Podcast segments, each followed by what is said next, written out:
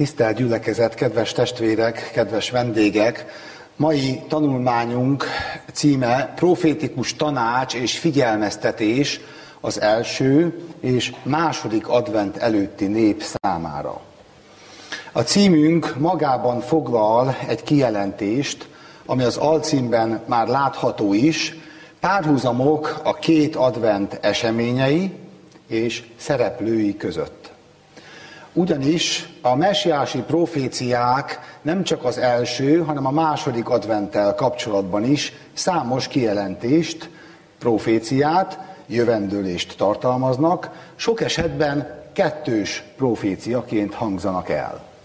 Ebből adódik a mai tanulmányunknak a tárgya.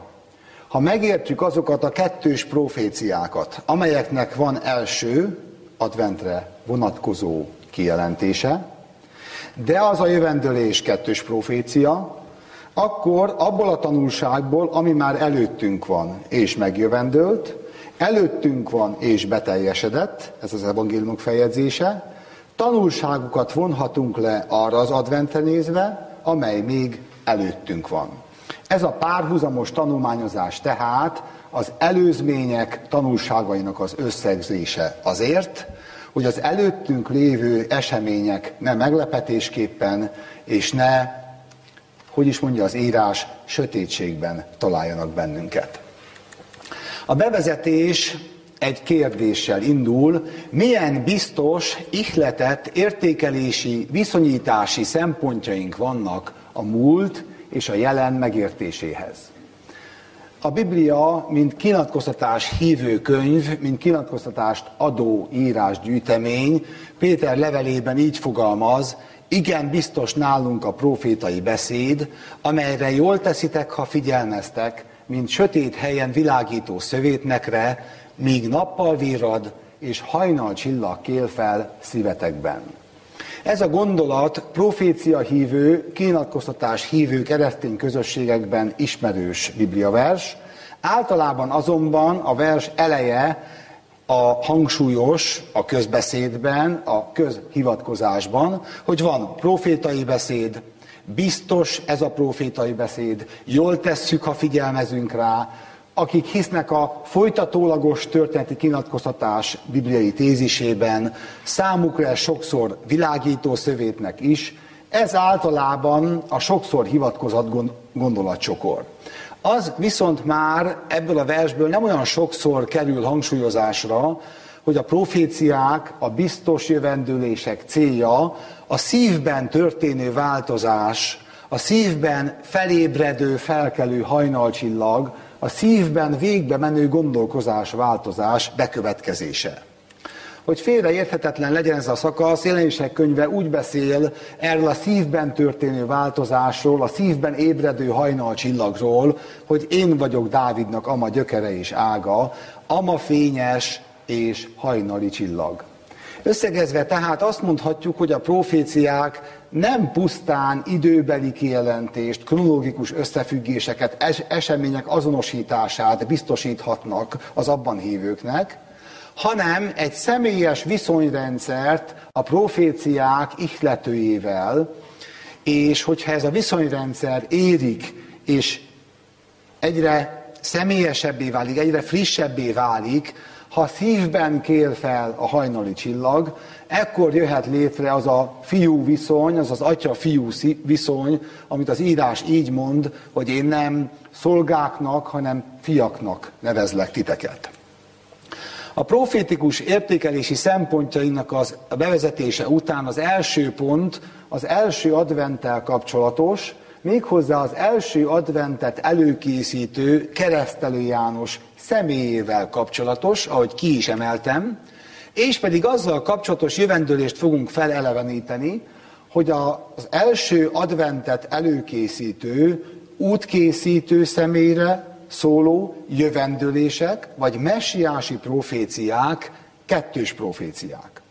Ezek közül az első, amit most ebben a kis rövid tanulmányban és igehirdetésben, közös gondolkozásban megemlítek és elétek helyezek, a Biblia záró szakaszában található jövendőlés, Malakiás könyvében található jövendőlés, amely így hangzik, Imé, én elküldöm néktek illést, a profétát, mielőtt eljön az Úrnak nagy és félelmetes napja. És az atyák szívét a fiakhoz fordítja, a fiak szívét pedig az atyákhoz, hogy el ne jöjjek, és meg ne verjem e földet átokkal. A jövendőlésben van egy szakkifejezés, amelyre most a figyelmünket szeretném felhívni, és pedig az Úr napja nem pusztán ez két, két szavas szókapcsolat ebben a jövendőlésben, hanem az Úr nagy és az Úr félelmetes napjaként megjövendőlt esemény, és előtte van feltüntetve az ígéret, hogy mielőtt ez bekövetkezik, előtte az ívési erővel megszóló profitai üzenet ígéret. Hogy is kell nekünk ezt a szókapcsolatot megfigyelnünk és értelmeznünk? Mert az már világos, erre később visszatérünk, hogy az első adventkor ez a jövendőlés beteljesedett, ezt Jézus maga azonosította.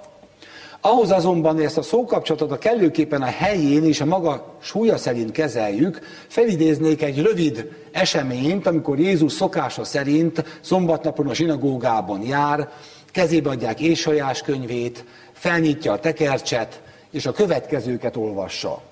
Az Úrnak lelke van én rajtam, ez is egy messiási profécia, mivel hogy felkent engem, hogy a szegényeknek és az, eva, szegényeknek az evangéliumot hirdessem, elküldött, hogy a töredelmes szívőket meggyógyítsam, a foglyoknak szabadulást hirdessek, a vakok szemeinek megnyílását, hogy szabadon bocsássam a lesújtottakat, hogy hirdessem az Úr kedves esztendejét.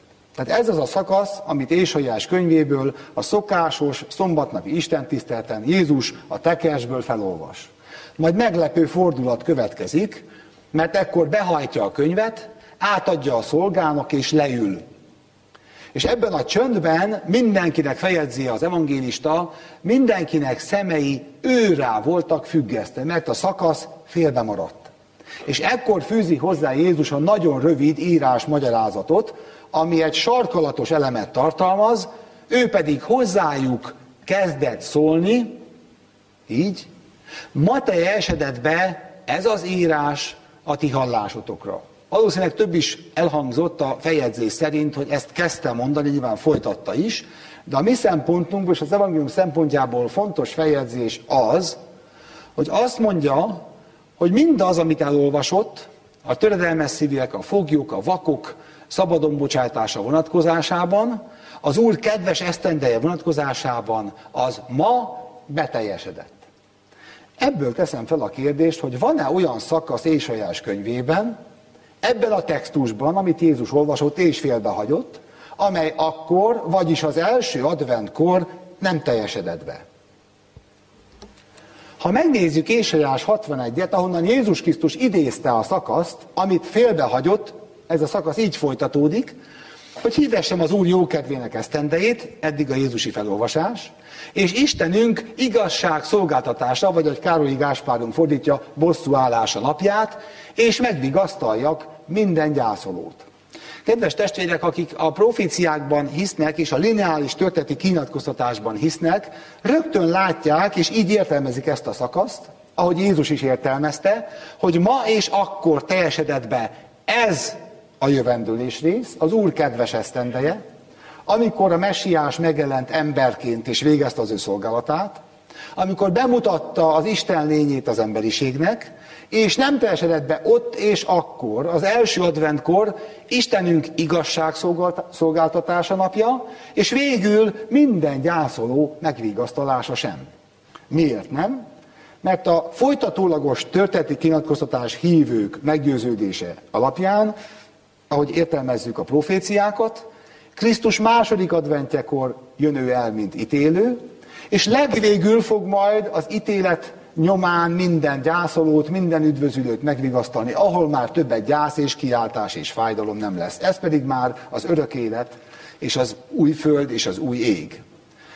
Tehát Jézus maga figyelmeztet bennünket, hogy bizonyos messiási proféciák úgy az első adventre, mint a második adventre vonatkoznak, egy szempont szerint az idői, a kronológikus szempontokat teljes mértékkel átlépve, ez a profécia a messiás szolgálatára fókuszált, aki először, mint emberfia, aztán, mint bárány jön el, a második adventkör, mint ítélő, bíró, és legvégül, aki majd új eget és új földet teremt, és lakozik az ő népe vele, legvégül pedig az ezeresztendő nyomán, a harmadik advent nyomán az örök élet végeláthatatlan korszakai következnek, ahol nem lesz gyász és fájdalom és sóhaj, ahol megvigasztaltatik minden gyászoló.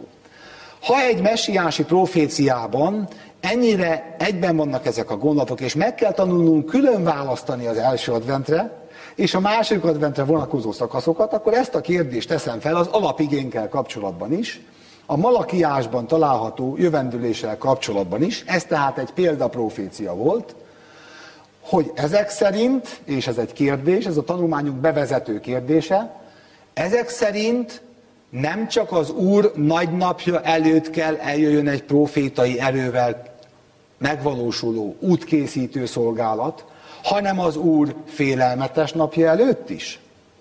Mert most már értjük mindannyian a két adventre vonatkozó distinkciót, különbségtételt. Ha az Úr nagy napja volt az első advent, és azért nem volt félelmetes, mert Krisztus a maga isteni hatalmát letette, megüresítette magát, emberi formát vett fel, akkor ebből egy kérdés következik, hogy az Úr második adventje előtt is szükség lesz egy útkészítőre?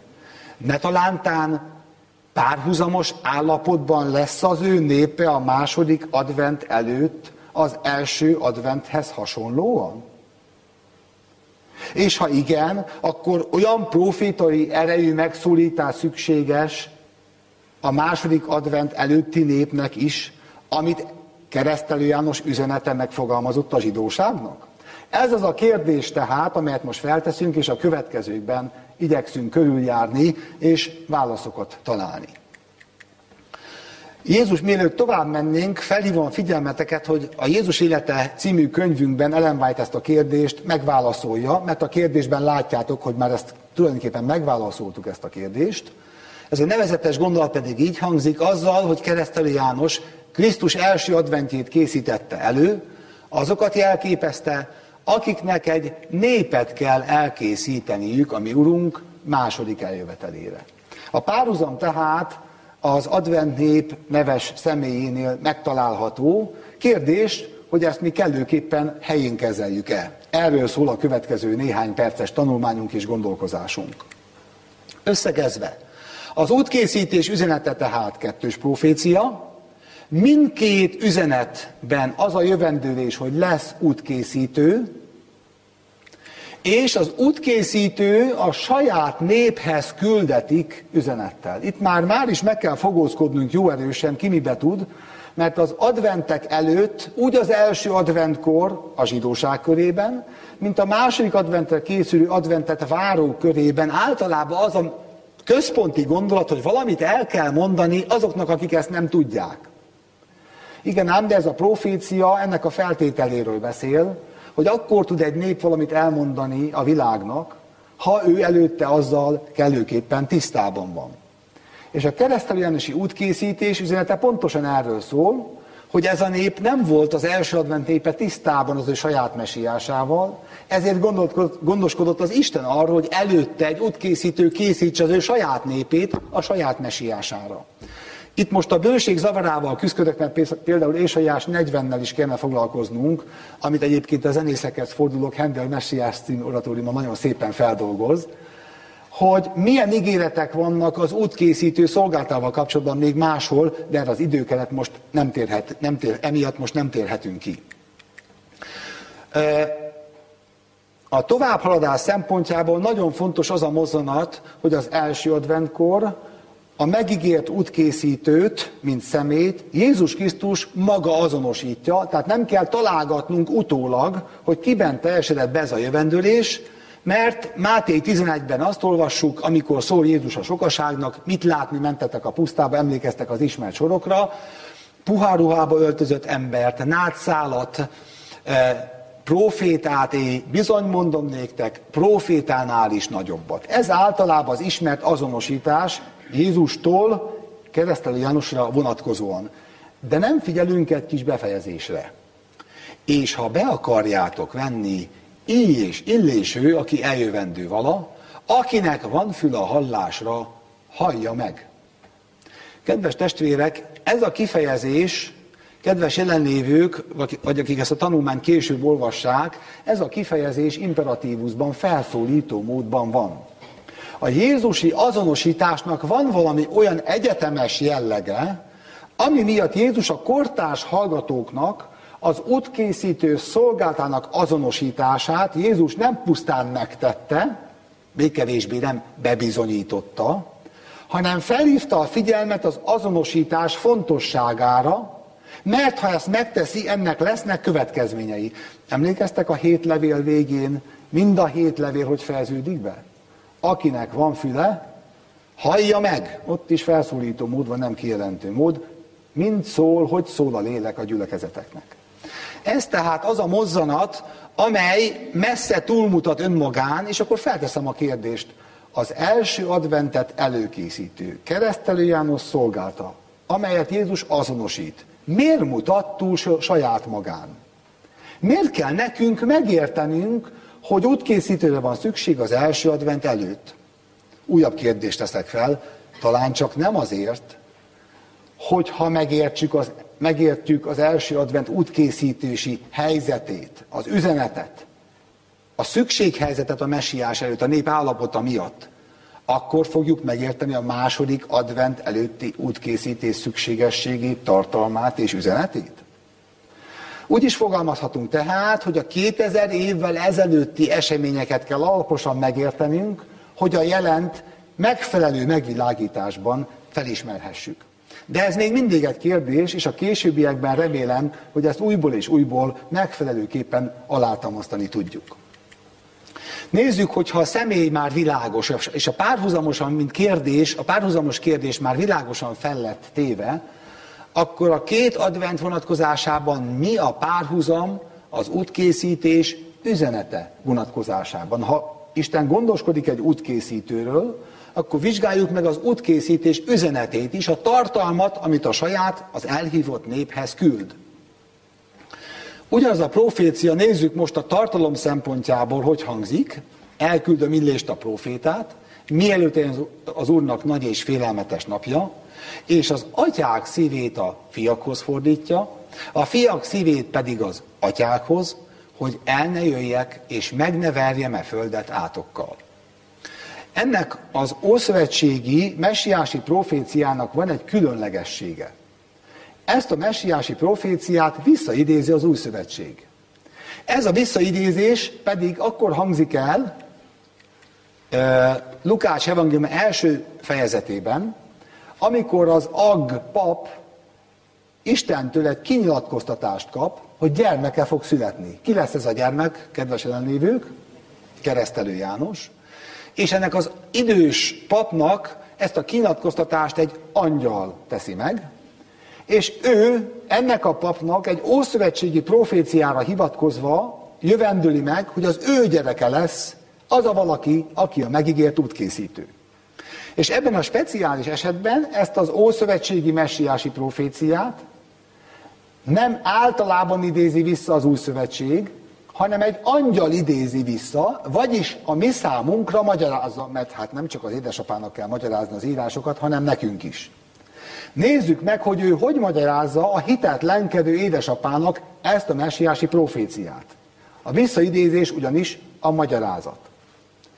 Az atyák szívét a fiakhoz térítse, eddig ugyanaz, és az engedetleneket az igazak bölcsességére, hogy készítsen az Úrnak tökéletes népet. Vagyis a Héber szójáték, a szavak megfordítás, hogy atyák szíve fiakhoz, fiak szíve atyákhoz, helyett egy értelmezés hangzik el, úgy is fogalmazhatunk értelmezve, hogy mindegy, hogy az atyai, a felnőtt, a tanítói réteg, az azonosítás majd később, felelősségéről, vagy a fiak, fiacskák felelősségéről és felkészítéséről beszélünk, mindegy, a probléma lényege a következő, és ez a magyarázat Akiles sarka, az engedetleneket az igazak bölcsességére vezesse. Ez az útkészítő szolgálata. Kedves testvéreim, tulajdonképpen keresztelő János három, négy, öt szavas életmű összefoglalását olvashatjátok ebben a messiási proféciában, az Ószövetségben, és ebben a messiási proféciában, amit egy angyal idéz, először az édesapának, aztán nekünk is. Mi ez az életmű, amit ennyire meg kell értenünk, mert hogy kettős profécia. Először is az első szempont, hogy engedetleneket szólít meg ez az üzenet. Kik válhatnak engedetlenné, kedves jelenlévők? Nem azok, akiknek már eredetileg van egy kinyilatkoztatásuk? Nem azok, akiknek eredetileg adatott már valamilyen tájékozódási pont és profétai beszéd? Mi az üzenetnek a célja?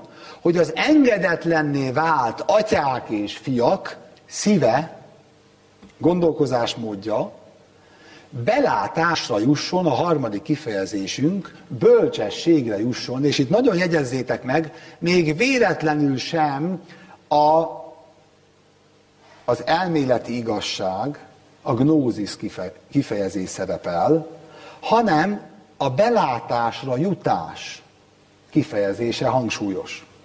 Miért fontos ez a mozzanat? Mert a kinyilatkoztatást ismerő népnek pontosan az a legnagyobb veszedelme, hogy valamilyen ismeretet és tant továbbad, esetleg hitvitázással továbbad, bebizonyítva továbbad, személyes belátás nélkül. Itt rögtön meg kell állnunk, és érezzük, hogy forró-forró jó nyomon vagyunk, hiszen keresztelő János üzenete, amikor eljut a saját néphez, egy ponton mit idéz elő önként tömegekben. Addig beleszületett tradicionális generációról generációra zsidó neveltetésű emberek, minek érzik a szükségességét tömegesen Jánoshoz kigyalogolva a pusztába, hogy pecsételik meg ezt a fronészisre, ezt a belátásra jutást? Réges-rég a zsidó hagyományt és profitákat ismerőként, keresztelő János kifejezése, jól ismert keresztény szófordulattal alámerítő János, személyes valaminek a megpecsételésével, megbánásával, igénylésével fejezik ki ezt a belátásra jutásukat. Tehát keresztelő János szolgálta valóban egy gondolkozásmód változást idéz elő sokakban, belátásra jutást, fronészisre jutást idéz elő sokakban, és ennek a tapasztalata pedig micsoda? Az igaznak nyilvánítás tapasztalata.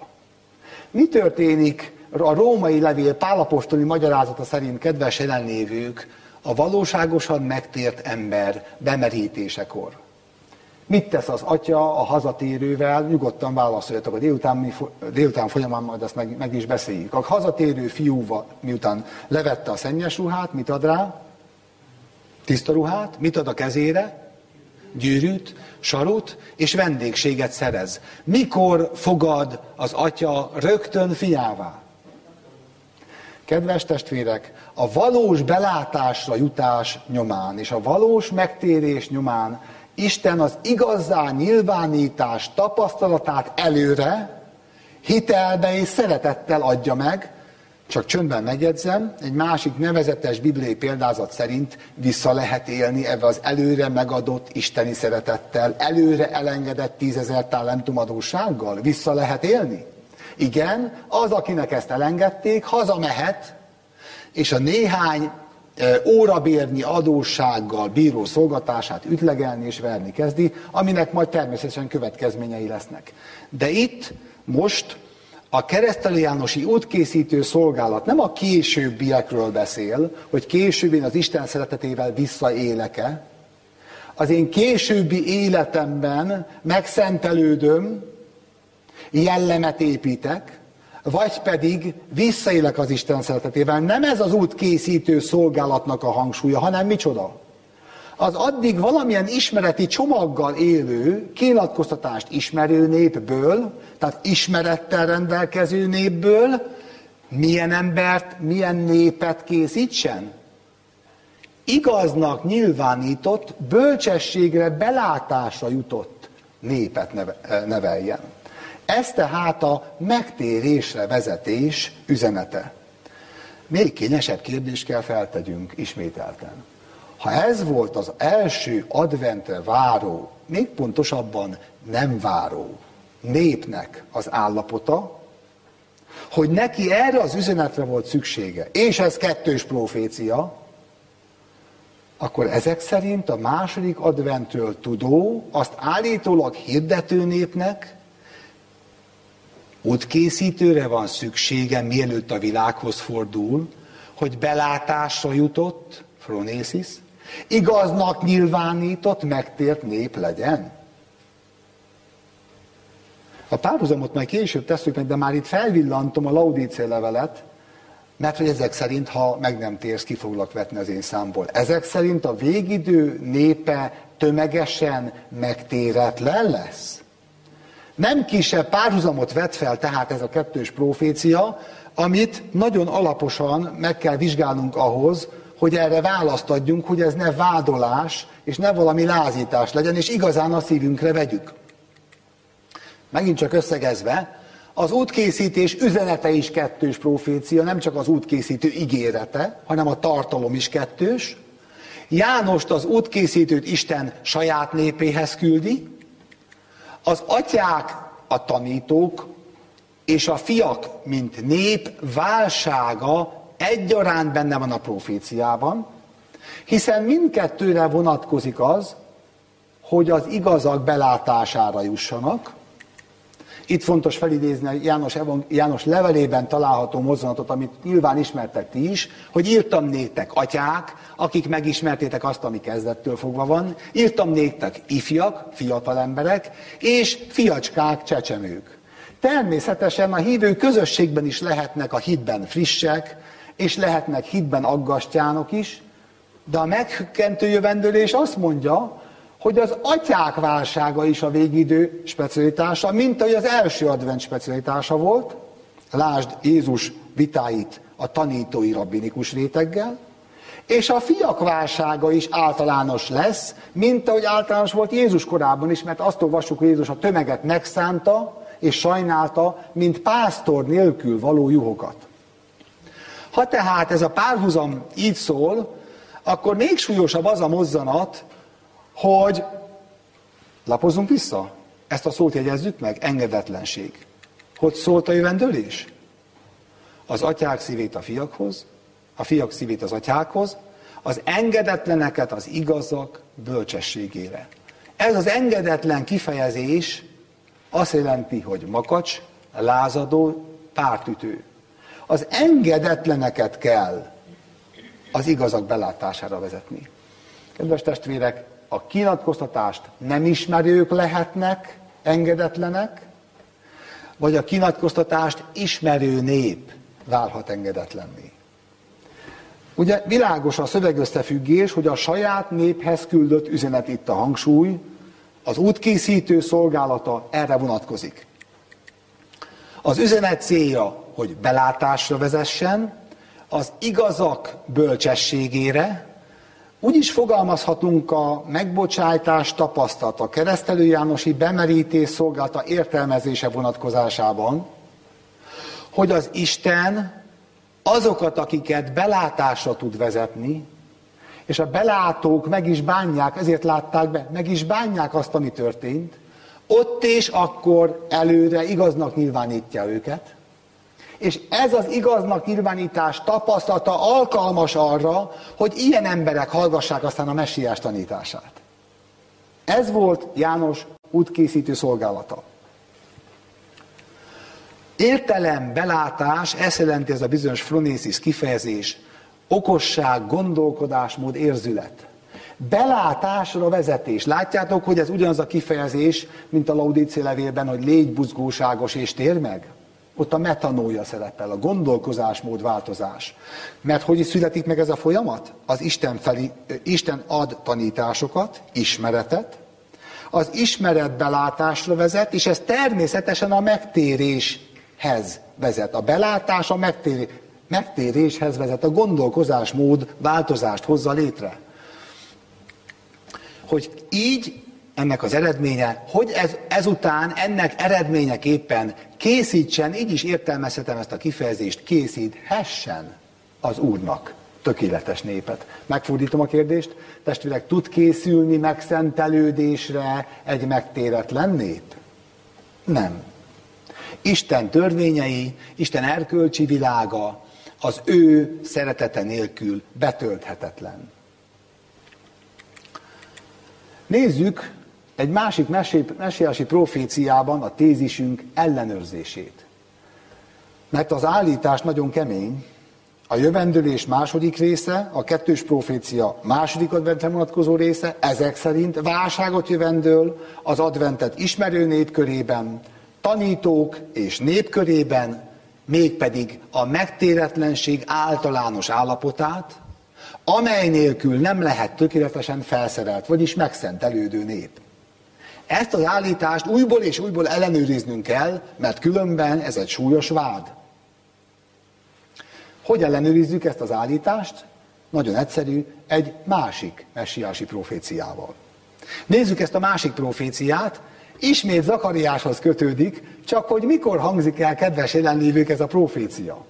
Nem előtte, nem a gyermek megszületése előtt, amikor hitetlenkedik az apuka, és aztán utána néma lesz, hanem letelik az az idő, amíg az anyuka várandós, amíg a gyermek megszületik, jön a névadás örömünnepe, és az édesapa ragaszkodva az angyali kijelentéshez a fiának a János nevet adja, és ekkor a hit cselekedete révén milyen csoda történik vele, megszólal az addig néma édesapa, és ekkor egy újabb messiási profécia hangzik el az Ag, édesapa az Ag pap szájából.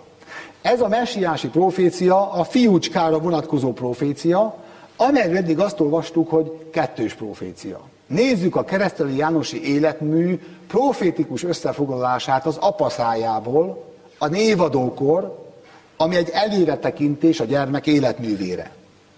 Feloldódik Zakariás nyelve, szája azonnal, áldván az Istent, csak csöndben jegyzem, a némaság gyümölcse nem elfolytott harag lett,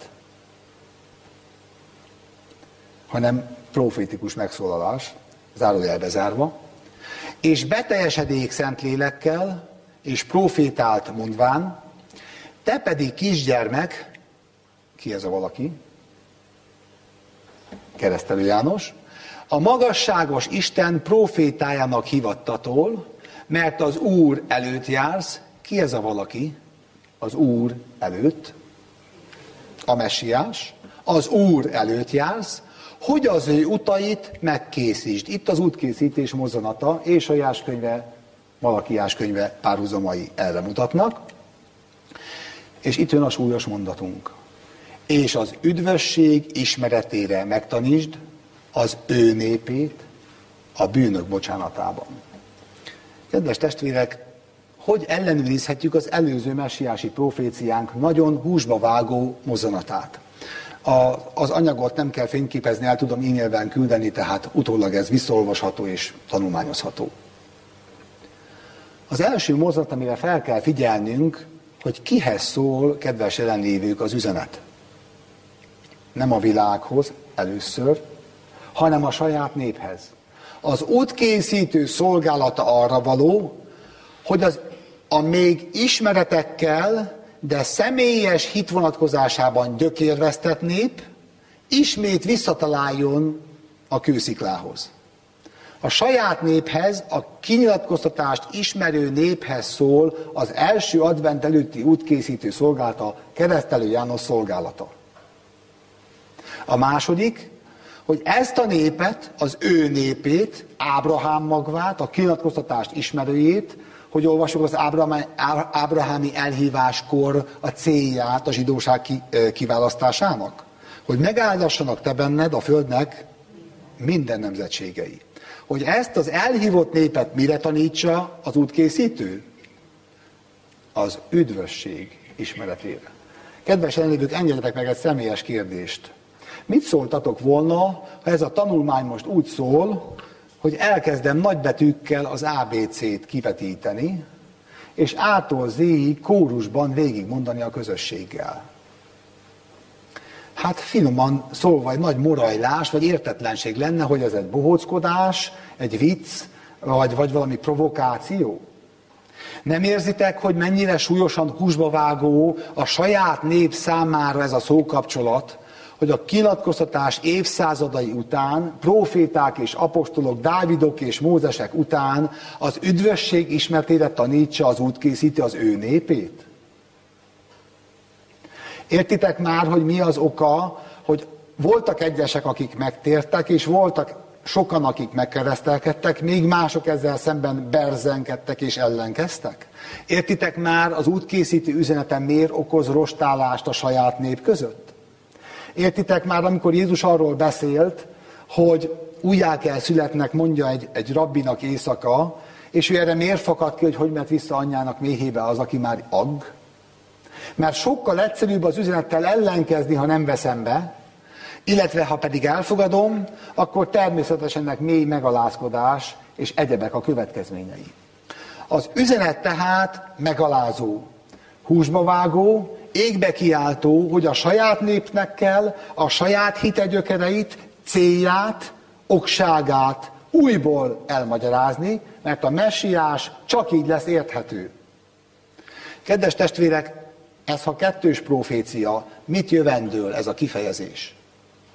Nem azt, hogy a második advent népe az üdvösség ismertének az ABC-jét is el fogja felejteni? Vizsgáljuk tehát újra a kottánkat, hogy mi a sorrend. Először elmondjuk a világnak, de mit is? Nem először magunknak kell számot vetni valamiről, ami egy világnak szóló üzenet? Nem először magunknak kell felismernünk valamit, amit esetleg már elfelejtettünk? Ez a kettős profécia tárgya. Az üdvösség ismertére megtanítsd az ő népét. De úgy is fogalmazhatok egykori építészként, hogy ez egy a kétezres vagy egy a tízezres nagy átnézeti terv. De van egy kinagyított, egy a tízben vagy egy az ötben megadott részletrajzunk is, ez a két kifejezés a bűnök bocsánatában. Kedves testvérek, a megváltási tervnek a fókusza valaminek a rendezése, valaminek a begyógyítása, az üdvösség ismertének a célja, valaminek a helyreállítása. És ez a szókapcsolat, amire ki van fókuszálva ez az útkészítő profétai munka, életmű, a keresztelő Jánosi életmű, a bűnök bocsánatának tapasztalata. De még csak nem is úgy szól a jövendőlés, hogy a majd az útkészítő a bűnök bocsánatáról fog beszélni, hanem a bűnök bocsánatában tapasztalatot fogja segíteni, megtapasztalni, átélni, megvalósulni az ő népe körében. Kedves gyülekezet, ha ez az első adventkor szükséges hiány volt, a kettős profécia tézisünk alapján a második advent előtt is ismeretlen, hiányos állapot lesz az elhívott nép soraiban. Mert nem mindegy, hogy tudunk a bűnbocsánatról, vagy az Isten megbocsátásának tapasztalatát, feltétel nélküli szeretettes elfogadását éljük át, amely bennünket aztán egyebekre vezérel. Így a hála megszületve a szívünkben, ez eredményeket fog létrehozni. A szeretet szolgálat világát fogja létrehozni. És ha ez még kevés lenne, a profécia, az alkpap proféciája így folytatódik, hogy megjelenjék azoknak, ez az üzenet, ez a szolgálat, akik a sötétségben és a halál árnyékában ülnek, hogy igazgassa a mi lábainkat a békesség útjára. Kedves testvérek, kik, kire vonatkozik ez a mi lábaink az első advent vonatkozásában? Az elhívott népre. Mi az, hogy a békesség útjára? Ez már nem csak az Istenről, Jahvéről szóló igaz ismeret, hanem egy személyes viszony. Szívembe rejtettem a te beszédedet, hogy ne védkezzem ellened. Ez az Istennel való békesség, a szövetség, a fiúság tapasztalata. Ez az a hiány tehát, ami az első advent népének a hiánya volt, és a kettős profécia ennek a hiányát jövendőli a második advent előtti elhívott nép tömegei vonatkozásában, atyák és fiak vonatkozásában. csak felidézem ismételten a Jézus élete vonatkozó idézetet, hogy ezt Ellen White is így kommentálja, egy népnek kell elkészülnie Urunk második eljövetelére. Tehát a világ elkészülése előtt, előbb az ő saját népének. Tehát, ismét összegezve, Isten profétájának hívattatól, szakkifejezés, első és advent nép, második, és advent, második advent és advent nép, első advent és advent nép, egy szakkifejezés Isten profétájának hívattatól, az Úr előtt jársz, az üdvösség ismertére megtanítsad az ő népét, a kinatkoztatást ismerőket, a bűnök bocsánatának tapasztalatában. Miért fontos ez nekünk ma? Első oszlopban felidéztem az eddigieket, az első adventhez kötődő keresztüljánosi szolgálatot, és a második oszlopban pedig feltüntettem a Laudícia levelet, amely az utolsó korszak, az advent előtti korszak lelki állapotát, tükröző beszámoló, tanácsolom néked, hogy védj tőlem, az Istentől elfogadás, vétel, tapasztalata hiány, térj meg, itt nem a belátás, a phronesis, hanem a metanoeo, a gondolkozásmódváltozás kifejezés szükségességét hangsúlyozza a jelenések könyve, és az így létrejött viszony, bemegyek ahhoz, és vele vacsorál a késő én velem, ez már a békesség, a szívedbe rejtettem a te beszédedet tapasztalata. Amikor ez világos, ez a két párhuzam, és látjátok, hogy ilyen mesiási proféciákból még számosat összegezhetnénk, akkor ezek után nézzük a következményeket. Mert hogy ezeknek a gondolatoknak következményei vannak. Csalódásból született az első advent népe, és ezzel a csalódással keresztelő Jánosnak is számot kellett vetnie. Mire gondolok? Itt most a biztos azonosítás miatt Ellen White-tól idézek. János élete aktív munkával telt, de börtönében tehetetlenséggel súlyosan nehezedik rá. Mikor következnek be ezek a börtönös pillanatok, napok, hetek? Amikor Herodes börtönbe záratja. Amint eltelt egyik hét a másik után, az idő nem hozott változást, csüggedés és kétség lett urá rajta. Kin is? Az útkészítőn, aki a népet készíti. A megváltó tanítványhoz hasonlóan János sem értette meg Krisztus országának természetét teljesen. Várta, hogy Jézus elfoglalja Dávid trónját, és ahogy telt az idő, és a megváltó nem igényelte a királyi hatalmat, János összezavarodott és aggódni kezdett. Vagyis, még az útkészítő is, miközben a munkáját végezte, és rengeteg mindenben a népéhez képest előrébb járt, egy ponton még neki is fejlődni kellett. Mi ez a kérdés? Várta, hogy Jézus elfoglalja Dávid trónját. Itt milyen királyságra várt a zsidóság? Sok-sok milliós tömege évszázadok óta. A nemzeti önrendelkezés, a nemzeti haza, a királyság, a földi politikum megvalósulására. János keserűen csalódott munkája eredményében azt várta, hogy Isten üzenetének ugyanolyan hatása lesz, mint amikor a törvényt felolvasták Jósiás és Ezrás idejében. Egy szóval gyors reformációt várt. Mélységes megtérést és az Úr felé fordulást remélt. Küldetésének sikere érdekében feláldozta egész életét. Hiába lett volna Jézus élete angol lapszám. Keresztelő János mégsem adta fel Krisztusba vetett hitét. A szózat, a galamba emléke, Jézus tisztasága, a profétai iratok tanúsága mind bizonyította, hogy Jézus a messiást. Ezért, emiatt a kettőség miatt elhatározta, hogy megkérdezi Jézust, és üzenet, üzenetet küld neki. Tanítványok, tanítványai Jézushoz érve az üzenettel ezt mondták, te vagy az eljövendő, vagy mást várjunk. Testvérek, súlyos kérdés ez egy útkészítő szájából? tétre menő egy életmű végén, hogy te vagy a messiás, vagy tévedtem? Teljes mértékig. Óriási tétje van ennek a vagy-vagynak. A megváltó nem válaszolt azonnal a tanítványok kérdésére.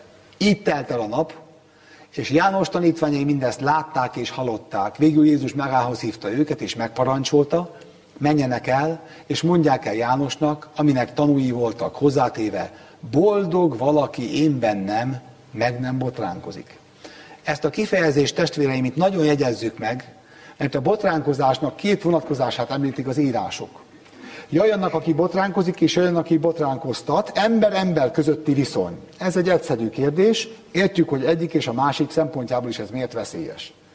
Igen ám, de Jézus Krisztusról hogy szól egy újabb messiási profécia, amit itt nem fejthetek ki.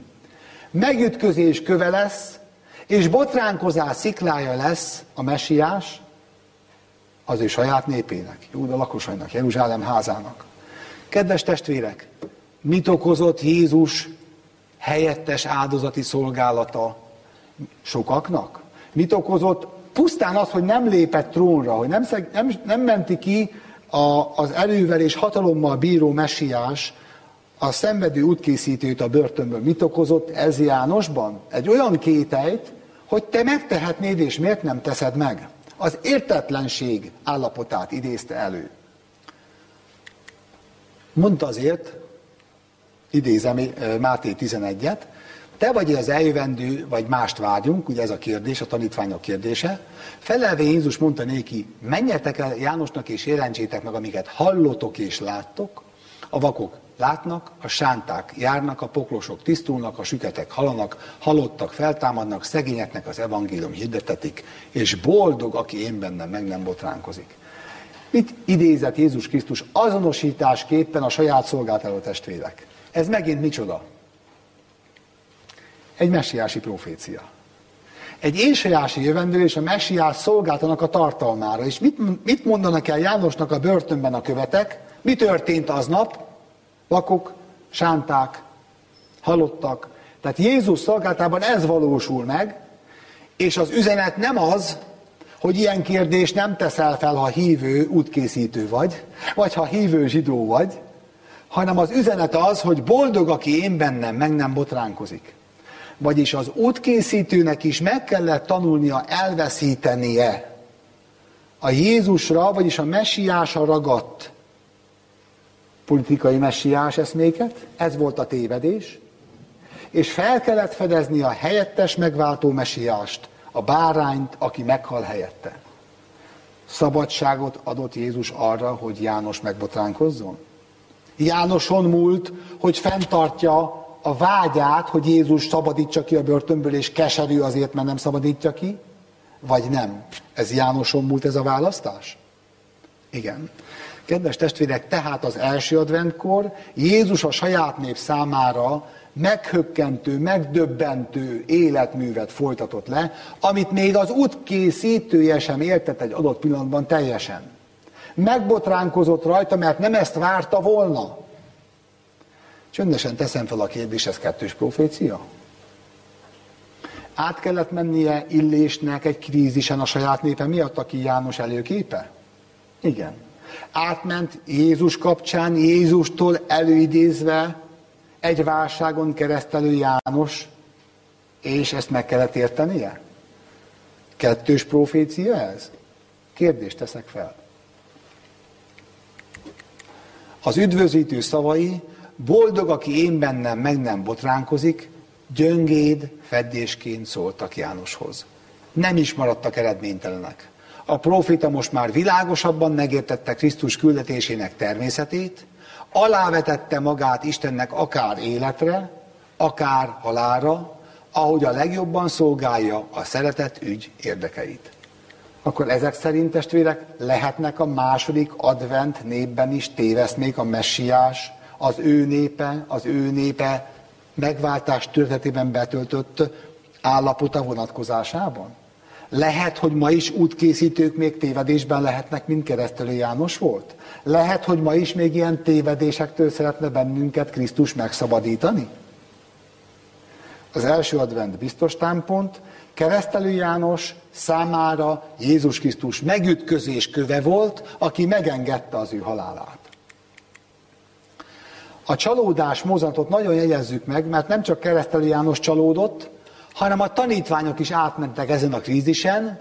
Itt az Emmauszi út tanítványának a krízisét idézem fel, akik szomorú ábrázatúak voltak, azt olvasjuk, szemeik visszatartóztattak, akadályoztattak valamitől, hogy Jézust meg ne ismerjék, beszélgetve egymás között Jézusra előteljesen rászóltak, hogy jövevény vagy én, hogy nem tudod, hogy minémű dolgok történtek manapság, Jézus csak fölteszi a kérdést másodszorra is, hogy minémű dolgok, és ők mondják, amelyek estek a názáretbeli Jézuson, aki proféta volt, beszédben hatalmas, e, Isten és az egész nép előtt, Bocsánat. És mi módon adták őt a főpapok, és a mi fő embereink halálos ítéletre is megfeszíték őt, pedig mi azt reméltük, hogy ő az, aki meg fogja váltani az Izraelt. De mindezek mellett ma van harmadnapja, hogy ezek lettek. Nem értették a feltámadt Jézus szolgálatát a csalódott Emmószi tanítványok, testvérek? Nem. Mi a krízis lényege? A nem teljesült vágy. Pedig mi azt reméltük. És kinek panaszkodnak az arról, hogy azt reméltük, hogy ő meg fogja váltani az Izraelt? A feltámadt Krisztusnak. Igen ám, de ők megváltáson nem a bűntől való, bárányként helyettük meghaló áldozathalált gondolták megváltásnak, hanem a nemzeti haza felemelkedését és a saját politikum megvalósulását várták megváltásnak, hogy Dávid trónja ismét független és önálló. Tehát az első advent népe profétikus kifejezéseket használt rossz tartalommal. Még egyszer mondom, az első advent népe, Jézus tanítványai is konkrétabban, akik három és fél évig hallgatják, profétikus kifejezéseket használnak, de rossz tartalommal, mert azt remélik, hogy meg fogja váltani az Izraelt. Panaszkodnak erről kinek? A feltámad Krisztusnak. Egy kérdést teszek fel hozzátok, de ezt a munkatársaimnak is intézem. Kibírtuk volna, hogy nem mondjuk meg a választ? Kibírtátok volna, hogy a kétségbe esett tanítványnak három és fél év iskolázás után nem mondjátok meg a választ, hogy itt van előttetek, aki megváltotta Izraelt? Erősen kétlem. Mi nagyon be vagyunk rendezkedve arra, hogy elmondjuk az igazságot. Mi az oka, hogy a nagymester nem mondta meg a választ? Testvérek, tudjuk, hogy a téveszménk elveszítéséhez idő kell? Akkor ezt jegyezzük meg. Ezért nem mondta meg a választ Jézus. A téveszmék elveszítéséhez idő kell. A kérdés kell feltenni nagyon, hogy arra aztán válasz legyen. Mi sokkal hamarabb mondunk válaszokat, mint hogy emberek a kérdéseket feltennénk. Amikor Jézus diadalmasan Jeruzsálembe vonult, követői azt hitték, hogy most fog Dávid trónjára ülni. Most fogja megszabadítani Izraelt elnyomóitól. Nagy reményekkel, boldog várakozással egymást versengve dicsőítették királyukat. Csak néhány nap múlt el, és tanúi voltak a megváltó gyötrelmes halálának, eltemették őt, semmi sem vált valóra abból, amire számítottak. Reményeik meghaltak Jézussal együtt. Addig, amíg uruk győzelmesen elő nem jött a sírból, nem tudták felfogni, hogy mindezt a proféta megjövendölte, és hogy Krisztusnak szükség volt szenvedni és feltámadni a halálból. Nagy küzdelem című könyv, megtalálhatjátok. Jézus feltámadása után is jelen van ez a téveszme. Feszítem még a húrt, testvéreim. Nem csak közvetlen egy-két nappal utána, nem csak több nappal utána, a feltámadás után nézzük csak. Amikor egybegyűltek és megkérdék őt mondván, Uram, avagy nem ez időben állítod helyre az országot Izraelnek. Nem tudom, hogy bírjátok a téveszmés embertársakat, akik mindig ugyanazt szeretnék. Jézusnak az élete közben jó néhányszor akarják a királyá koronázást megvalósítani. Péter azt mondja, hogy nem eshet meg veled, hogy megfeszítsenek, meghaj és feltámadj. Majd amikor meghal és feltámad, akkor fölteszik a kérdést, hogy nem lenne itt az idő ismét királynak lenni. Hogy bírjátok a téveszmés embertársakat, megkérdezem. Nekem nagyon idegesítő. Szerinted Krisztus hogy bírta ki? Hogy bírta ki a sajátjait, akik ilyen lassan veszítették el a saját téveszméiket? Isten irgalmasan eltakarta a jövőt a tanítványok elől. Ha akkor teljesen felfogták volna azt a két rettentes dolgot, a megváltó szenvedését és halálát, valamint városok és templomuk elpusztulását, porig sújtotta volna őket a rémület.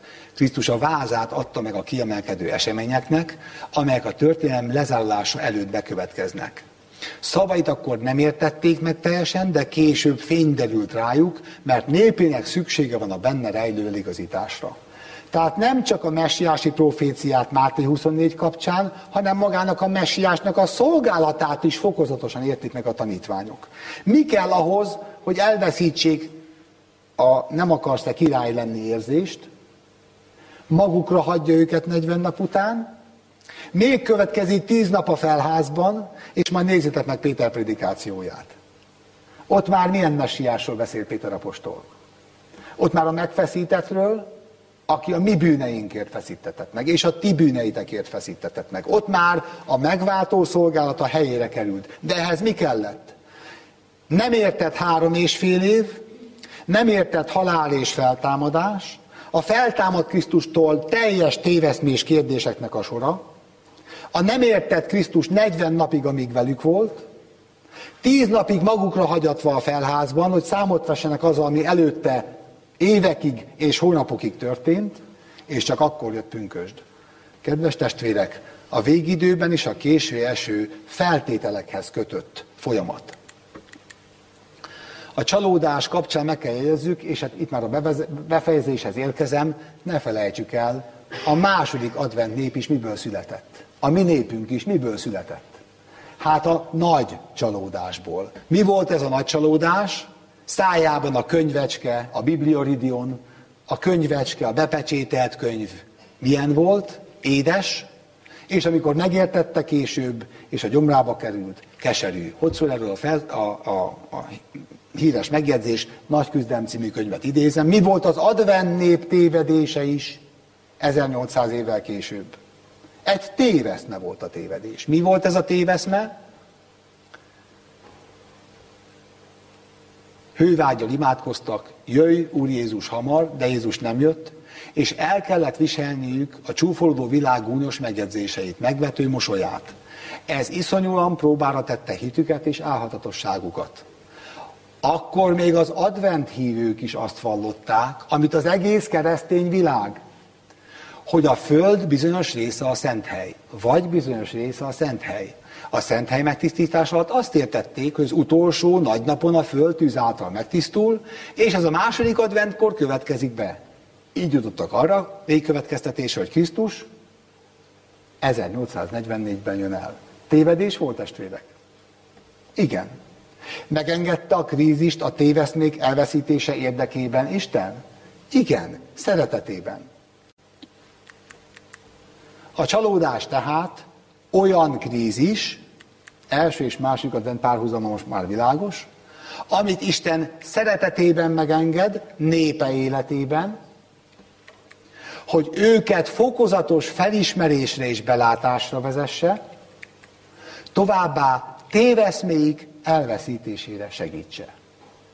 Ahogy az első advent esetében, úgy a második advent esetében is ehhez profétai segítséget ad, azonban a szabadságot megadja arra, hogy boldog, aki bennem meg nem botránkozik, botránkozik, a szabadságot megadja arra, hogy ezeket a felismert igazságokat mi vagy elfogadjuk, vagy ellene álljunk. Hogy szól ez a híres mondat? Egyesek elfog, magasra tűzik a célt és elfogadják, mások ellene állnak, és ez idézi Isten népe között a rostálást. Itt a párhuzam, testvérek. Van párhuzam a két advent eseményei között? Van párhuzam a két adventre előkészítő üzenet és az üzenet fogadtatása között? Erről szól ez a néhány messiási profécia, és ennek a kérdésnek a hangsúlyozása. Befejezésül Herbert Douglas testvértől szeretnék idézni Ellen White-tól egy általa felfedezett idézetet, amit én most értettem meg. Magyarul megvan ez a könyvünk itt a könyvkiadóban is. Isten szándéka az, hogy az igazság előtérbe kerüljön. Vizsgálódás és beszéd tárgya legyen, még ha megvetést is tanúsítanak iránta. Minden vita, minden gyalázkodás, minden előfeszítés, hogy korlátozzák a lelkiismert szabadságát, Isten eszközévé válik, hogy felébressze a máskülönben szunnyadók gondolkodását. Kedves testvérek, hogy tekintsünk közösségen, közönség, közösségünkön belüli válságainkra, és a világban kívül levő válságokra, mind Isten kezében eszköz arra, hogy felébressze a különben szunnyadók gondolkozását. Azonban ez nem véletlenszerű esemény, ez nem véletlenszerű, véletlenszerű bekövetkező külső sodródó helyzet, hanem Isten minden korban gondoskodni fog arról, hogy az ő eljövetele előtt a különben szunnyadó népe egy mennyei üzenettel megszólított nép legyen. Ez megvalósult már az első adventkor, Keresztelő János által, és ígéret van arra, hogy ugyanúgy meg fog valósulni a második advent előtt a saját népe körében. Én kívánom, hogy akik magunkat advent váróknak nevezzük, felismerjük ezt a súlyos párhuzamot, kellő alázatra vezessen ez bennünket, és keressük azt az üzenetet, amely úgy az első, mint a második advent népet ébreszti. Mert hogy ez azonos üzenet. Ez a csattanó ebben a kérdésben, mert hogyha az Isten, a megváltó messiás azonos az első és a második adventkor, az ő hozzávaló fordulás üzenete is azonos az első és a második advent előtt. Ne csapjuk be magunkat, ne csapjuk be az adventváró nép tömegeit, tanítókat vagy fiacskákat se, az üzenet nélkül a messiást fogadni nem lehet. Isten segítsen bennünk ennek az egykori párhuzamnak és ennek a mai húsba vágó helyzetnek a megértésében és betöltésében. Amen. Mennyei atyánk, köszönettel és hálával fordulunk hozzád, hogy téged valóban, mint bajvívót és hadakozót láthatunk meg, aki a népedért küzdesz, és a kínatkoztatást réges-rég ismerőkhöz útkészítőt küldtél azért, hogy az ő saját gyökereiket, a saját kínatkoztatásukat felfedezzék, és ennek befogadása, szívbevétele nyomán felismerhessék saját messiásukat. Köszönjük, hogy késői követőként ezt a messiási proféciát olvasva helyes olvasatban láthatjuk az egyház történetet, a saját advent történelmünket, és így alázattal tekinthetünk nem csak a régmúltra, hanem jelen állapotunkra is. Segíts megértenünk, kérünk-e kettős profécia súlyos következményeit. A sorrendet, hogy mit jelent előbb a te népednek elkészülnie arra, hogy egy világot szólítson meg, hogy erre alkalmas legyen. Kérünk téged, segíts megértenünk azt a krízist is, ahogy egy útkészítő János, ahogy a szeretett tanítványok egyik a másik után milyen nehézségek árán veszítették el téveszméiket. Segíts megértenünk, hogy a sokszor gúnyolt adventtörténelem nagy csalódása is tulajdonképpen egy téveszme elveszítésének krízise volt. Segíts bennünket, hogy föltegyük a kérdéseinket, hiszen még nem jött el pünkösd ideje, nem jött el a késő eső ideje, nem jöttél el te magad is, hogy milyen egyéb akadályai vannak még ma annak, hogy te nem jöttél el. Tanulmányaink gondolataival fogalmazva, milyen téveszméket kell elveszítsünk ma ahhoz, elhívott népként, hogy megismerjük a te ma elkészített utadat, hogy be tudjuk tölteni azt a szolgálatot, amelyet elkészítesz. Segíts kérünk elmélyülten tanulmányozni a múltat, hogy felismerjük a jelent. Ments meg kérünk mindkét tévedéstől, hogy élcelődünk kortársaink, testvéreink az elhívott nép hibáján, vagy éppen semlegesek, közömbösek, langyosak vagyunk, és nem is veszünk észre semmit. Segíts felismernünk azt az üzenetet, amely nem más, mint keresztelő János üzenete, amely az elhívott népet ma is képes megszólítani. Segíts bennünket, hogy elfogadjuk ezt a megalázó ABC-t, hogy az üdvösség ismeretére kell tanulmányokat folytassunk ismételten, ahhoz, hogy téged fogadhassunk. Köszönjük, hogy a te szereteted ma is olyan, mint egykor volt. Hogy a te igaznak nyilvánításod ma is olyan, mint amit a tékozló fiú példázatában mondtál el. És a valóban átélt tapasztalat, a hálát és a megszentelődésben való növekedést a te szolgáltadat fogja eredményezni. Add meg, kérünk, hogy ebben a hiányzó tapasztalatban mindannyian újabb és újabb lépéseket tegyünk. Legfőképpen pedig, hogy hangos szóval megszólalhasson saját népünk soraiban az az üzenet, amely egykor útkészítésként a messiás előtt is megszólalt. Köszönjük ezt a párhuzamot, ezt a biztos támpontot, és azt, hogy erre atyáknak és fiaknak egyaránt szüksége van. Segíts bennünket, hogy ne akadjunk fönn ma késői követők ezen a megbotránkozás szikláján és kövén, hanem ezt elfogadjuk. Amen. Hogy